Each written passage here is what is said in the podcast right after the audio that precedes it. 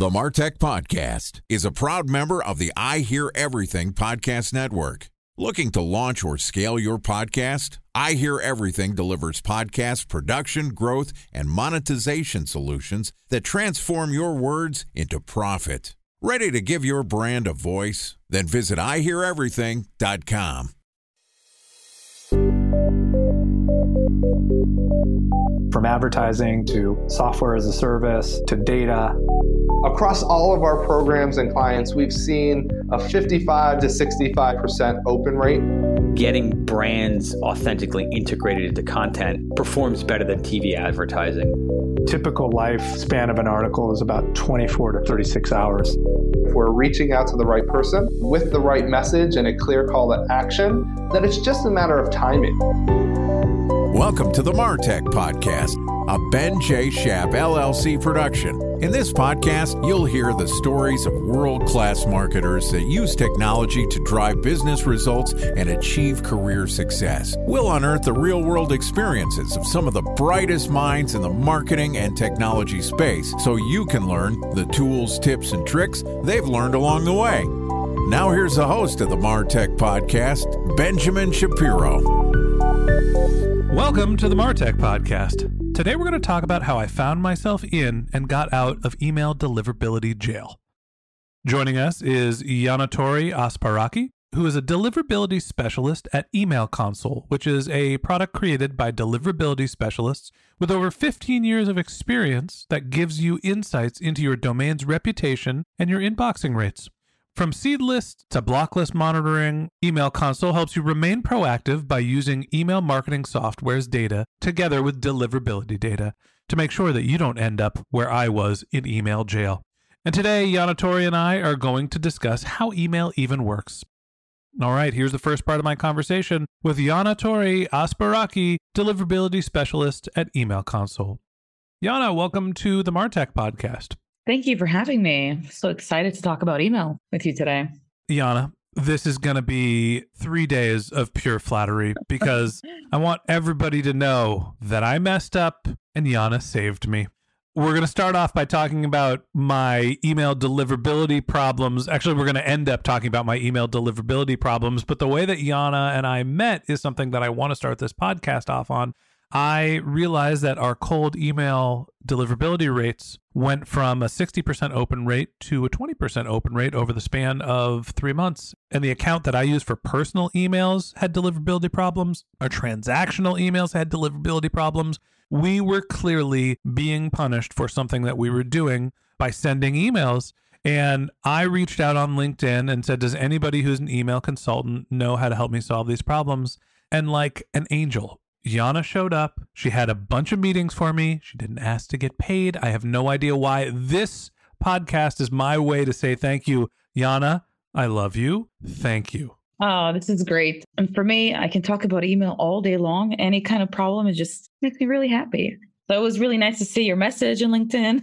you made my day, you made my month, and you, you dramatically helped my business. And so I want to share some of your expertise with my audience Let's start off by talking about how email even works. We all know, you know, you go into your inbox, you send an email. Maybe you're using an ESP, an email service provider. Lots of tools out there people are using for emails. Talk to me about the background that people don't know about how email works. I'm going to start with the biggest misconception, which is the fact that if you send an email to a valid email address, that person will receive it in the inbox. And that's where it just goes downhill from there because if you have that assumption, you don't start thinking about what you need to do or what you should be looking out for before you even send that email out. And that's a little bit of my mission. There's a lot of things people should know about and they don't. And it can either dramatically make an issue in their business or things can just stop working one day or they just never work. And you might start thinking that maybe email marketing is not for you or for your type of business. And the issue is that people just didn't get that email. So it's kind of hard for them to engage with any of that amazing content you wrote if no one is getting that email, right? That's the biggest problem that I had was nobody tells you when you have email deliverability issues. They just stop receiving your emails and all of a sudden you look at poor business performance. Exactly. And then it makes you think you have to go to different avenues and you realize maybe Instagram or LinkedIn or whatever. And that's not really how you're going to go get your customers. Email does work, just people need to start getting them. And especially in the last couple of years, we've all heard about the laws, you know, GDPR is coming out, CAN-SPAM, CASL, all of those things. And it never made anybody kind of stop and be like, why are all these laws being implemented? And should I care as a business or should I care as somebody receiving emails from businesses? And all in all, just the security measures throughout time are just getting bigger and bigger and difficult to navigate. And for somebody who's just starting to open a business or even businesses who send millions of emails a day, still don't know that my job exists. no one ever stops to think, do I need to make sure people are getting my message? It's just like, let me send it. Obviously, they will get an email.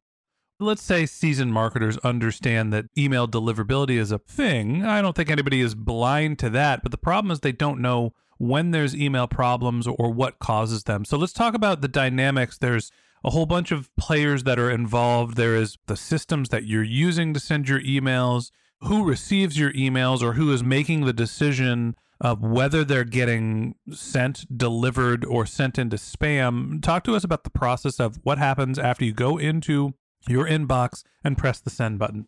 Okay. So when you go and you click send on any email marketing tool that you're using for your business or in your personal inbox. What happens is that the person is selling a machine or a company to send out a message. It will pass through a couple of places until it gets where it's supposed to land. And the person receiving it is not only receiving the content of your email, but is receiving all the information that comes from where did it come from? Where did it pass through? Is it the real person? Did the message get hijacked halfway through and the content has been changed? is the person sending the email a good sender and is going to take all those data sets and make a decision of where that email should go and they're also going to be looking at their own customers so if i'm somebody who really likes a certain type of industry signing up to a newsletter that's in the same industry probably will land in my gmail inbox or my hotmail inbox knows that this is an email i want and will give it to me and in other cases, you're going to have the issue, for example, where um, people are going to be sending out emails and they're using a tool misconfigured. They don't know it because the tool doesn't tell them. They can't possibly know. And the inbox is going to receive it, is going to look at all the information and be like, I'm not really sure this is the actual business sending the email. I cannot trust the source. And it will decide that maybe this email should go to spam or should go nowhere at all. And they're not obligated to share that information back to you. They're not sending you a signal that's going to say, you know what, I don't trust you. Therefore, the email goes nowhere. They might tell you information if an email address is invalid as forms of bounces. That's what most bounces are, but they won't necessarily tell you, we don't trust you and we just don't trust your business. So here's what is confusing to me, right? You think of, well, I'm using Google Apps in, in my case for my business to send emails. Some people are using Microsoft Exchange. I'm sure there's a million other products out there that you can be using. And that's just to send one to one emails. Then you have your email service providers like your MailChimps, your active campaigns, where you're sending newsletters or transactional emails that are one to many. Then there's services like Outreach, where you're sending basically mail merges that are one to one, but you're kind of sending them in a templatized fashion. We use Mixmax for that. There's all these different ways to send emails. You know, have to choose which platforms you're using to make sure that you're using the right platform for what you're trying to accomplish. But then there's these like checks that you need to go through to make sure that you're validating that you are the person sending the email. So when it's received, the block lists are not basically flagging your email as suspicious. So walk me through some of the checklists. You know, there's DKIM and SPF, and God knows there's a million other acronyms. What are the different things that you need to do to make sure that you're setting your email reputation up for success? the first and most absolute thing you have to do before you even start sending out emails or even planning your content is to authenticate your email. I talk about this all the time. If you look me up, I've written another article about it and I'm literally restating the same things. Authentication proves that you're the one sending out that email. And now everybody's like, what do you mean the proof? I sent it. Obviously, the other side should know that I actually sent it. But it's very complicated. So when you're creating your, you know, you're using G Suite, right? When you created the inbox, Google asks you to put certain DNS records inside your hosting provider. It's like a bunch of copy paste, and then boom, your inbox works and you can start sending emails. Now, me as a email deliverability specialist who can build her own MTA or used to work at an MTA, I would be able to, in a certain way, pretend to be you, especially if you're not authenticated. I can create an email header, put all the right information in it, send out the email, and when the other side receives it, they can look at where did it come from, who sent it, and they're more likely going to think it's actually you. So by setting some authentication, you're hiding some secret codes here and there. And whenever you send an email, it will have that secret code inside the email. And the other side can validate if the secret codes match. So are you really the one sending? Therefore, if you're sending emails that are authenticated and have your identity, when I send and I try to pretend, they'll be able to make the difference between the one that's pretending and the one that is real. And in certain cases, some people have implemented DMARC. So this is kind of a reporting policy, and it will let you know every time a tool that's not authenticated is sending emails using your domain. Time for a one minute break to hear from our presenting sponsor, Mutinex. In 1919, John Wanamaker said, Half the money I spend on advertising is wasted. I just don't know which half. Well, the advertising landscape has changed since then, and instead of reaching your audience on two channels, you're probably reaching them on 20.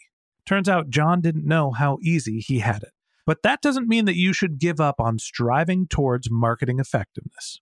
No matter how complex your marketing strategy is, Mutinex Growth OX is the market mix modeling platform that measures the impact of marketing on your bottom line. Mutinex's market mix modeling platform calibrates your insights against the latest market conditions so you can make media and marketing investment decisions confidently and quickly. Ready to take your team from I think to I know? Then join brands like Samsung, ING, and Asahi who make better marketing decisions with Mutinex. Mutinex Growth OX. Your best decision starts here. To learn more about Mutinex, go to mutinex.co that's M U T I N E X dot co. Okay, here's the rest of today's interview.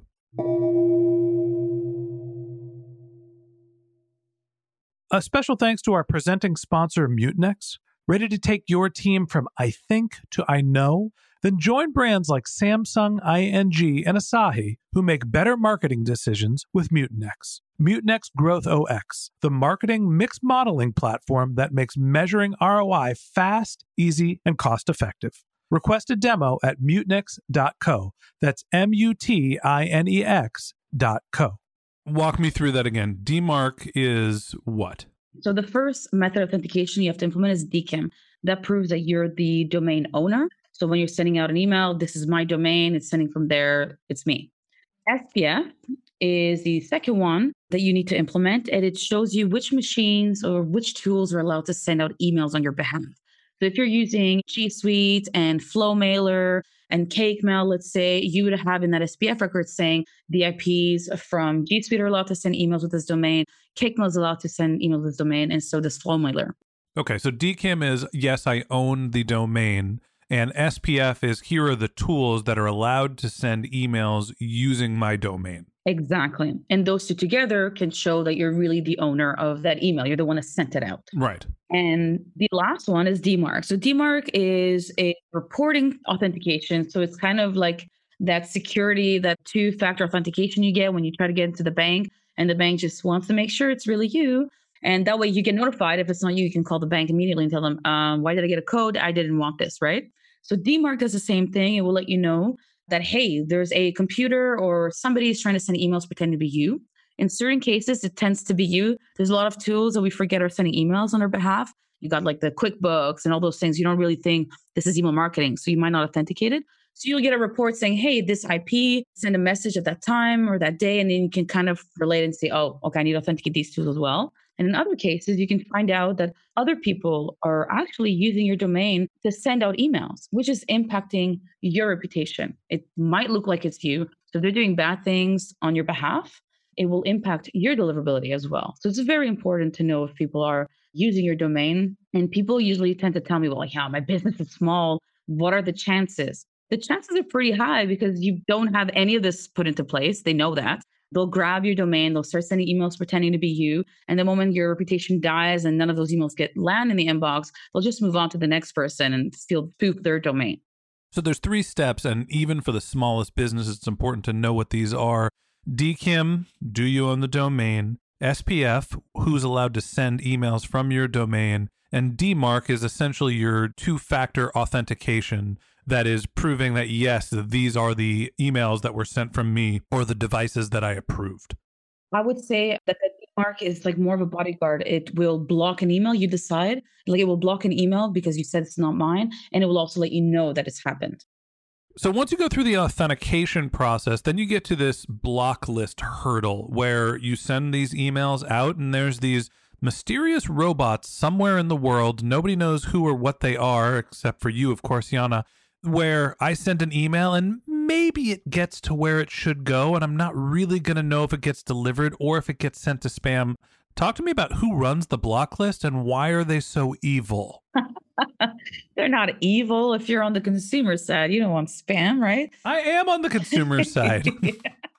I mean, there's a maximum amount of Walmart emails you can possibly get in a day. Some of them need to be stopped. Fair. So I think block lists are great, especially in my job and especially in my inbox as well. I just get so many emails from people I, really don't know. So block lists in general, I call them like the internet police.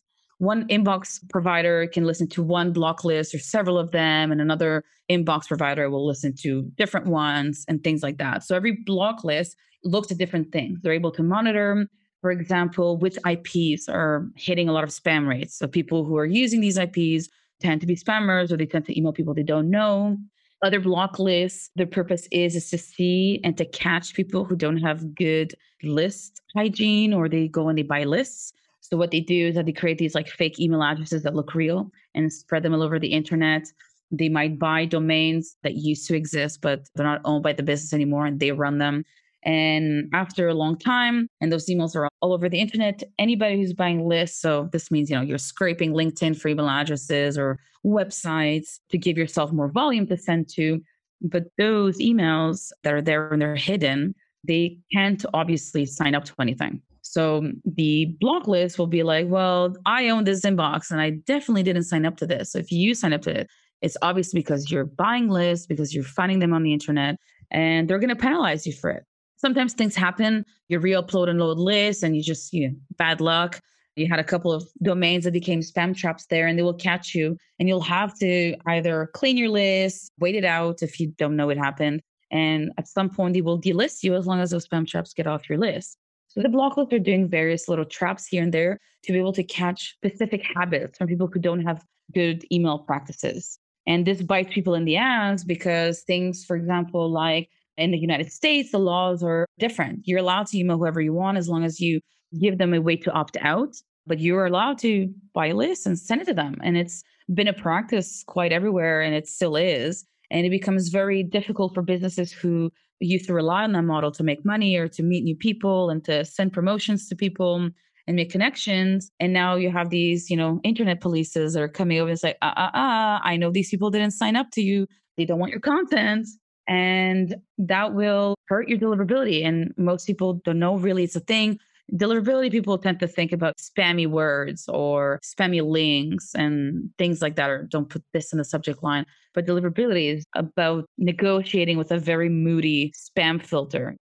I think of the spam filters and the spam traps being like the highway patrol we're all going, we're all trying to get where we're going, and some people just want to speed ahead. And if you're going 100 miles per hour, eventually you're going to get hit with a speed trap and you're going to get a ticket. And that's, you know, if you're not following email best practices, whether it be copy, content, whether it be how you're sourcing your list, eventually you're going to get caught by these traps because they're relatively sophisticated.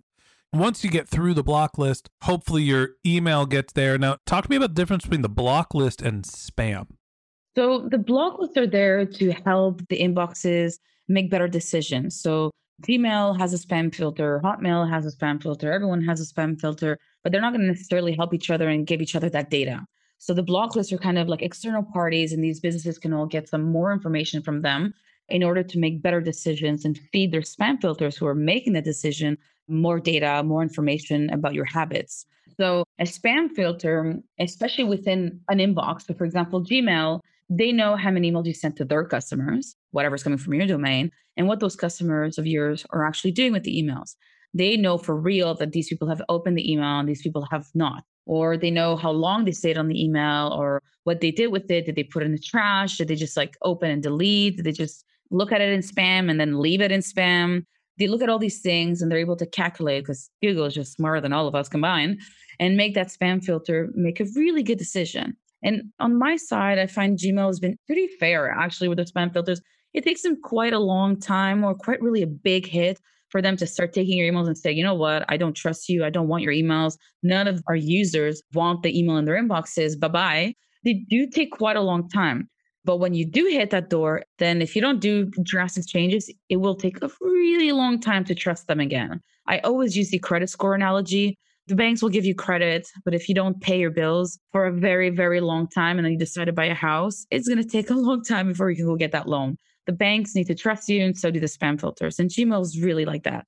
Hotmail, on the other side, their spam filters are a little bit more different. They're a little bit more black and white. They, for example, really like to listen to the Spamhaus block lists. So if you're hitting email addresses that don't exist, that couldn't possibly sign up, Hotmail doesn't care. If Spamhaus says, I don't trust these people, Hotmail immediately will make your, all your emails bounce. There's not even one email that is going to land in the inbox. And that's a problem because if you don't notice it, because maybe you don't have enough Hotmail email addresses, and that does include people who use Microsoft 365, those emails will just go nowhere. And if you don't look at your bounces and the reason, you might lose some customers because you emailed them a couple of times. It hard bounce your MailChimp account, your Flowmailer account removes them from your list. And then you just keep on going. You just lost all these people because you were on a block list. It can really impact you. So different spam filters care about different things. Gmail cares about DMARC. It will let you know that, hey, somebody's pretending to be you. We blocked it for you. Other providers don't look at authentication as much. We're thinking here about like smaller inbox providers that don't have the resources maybe to analyze the data and make decisions on it. So spam filters are really like the last line of defense and they're built by the inbox service providers and they're the using them. So every single one is a little bit different.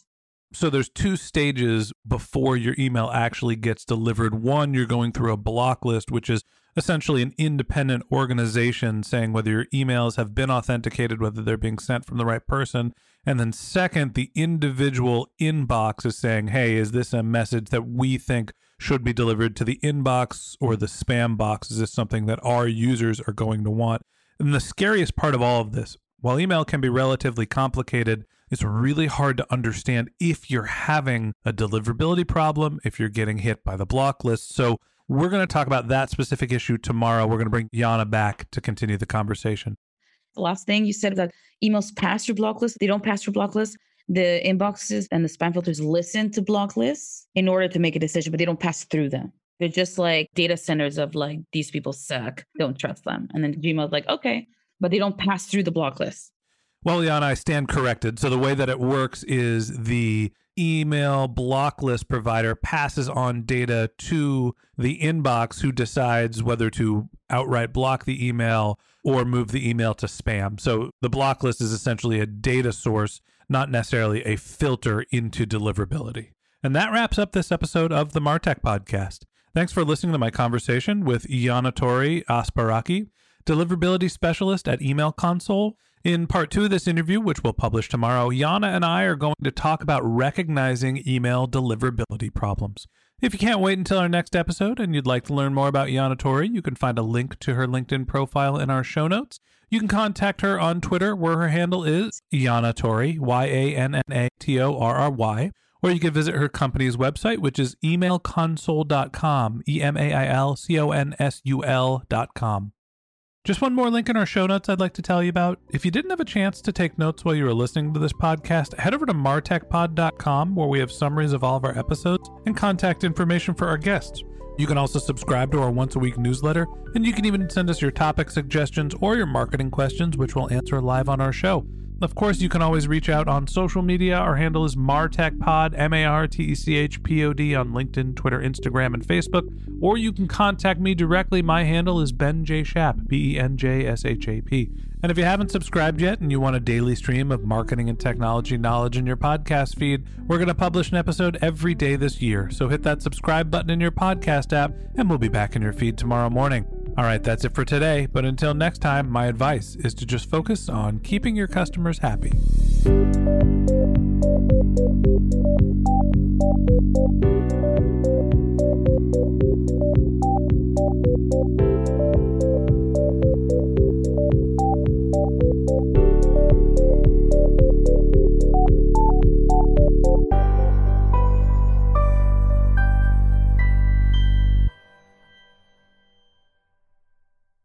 Thanks for listening to the Martech Podcast, and I Hear Everything production. Looking to launch or scale a podcast like this one for your brand? Then visit iheareverything.com.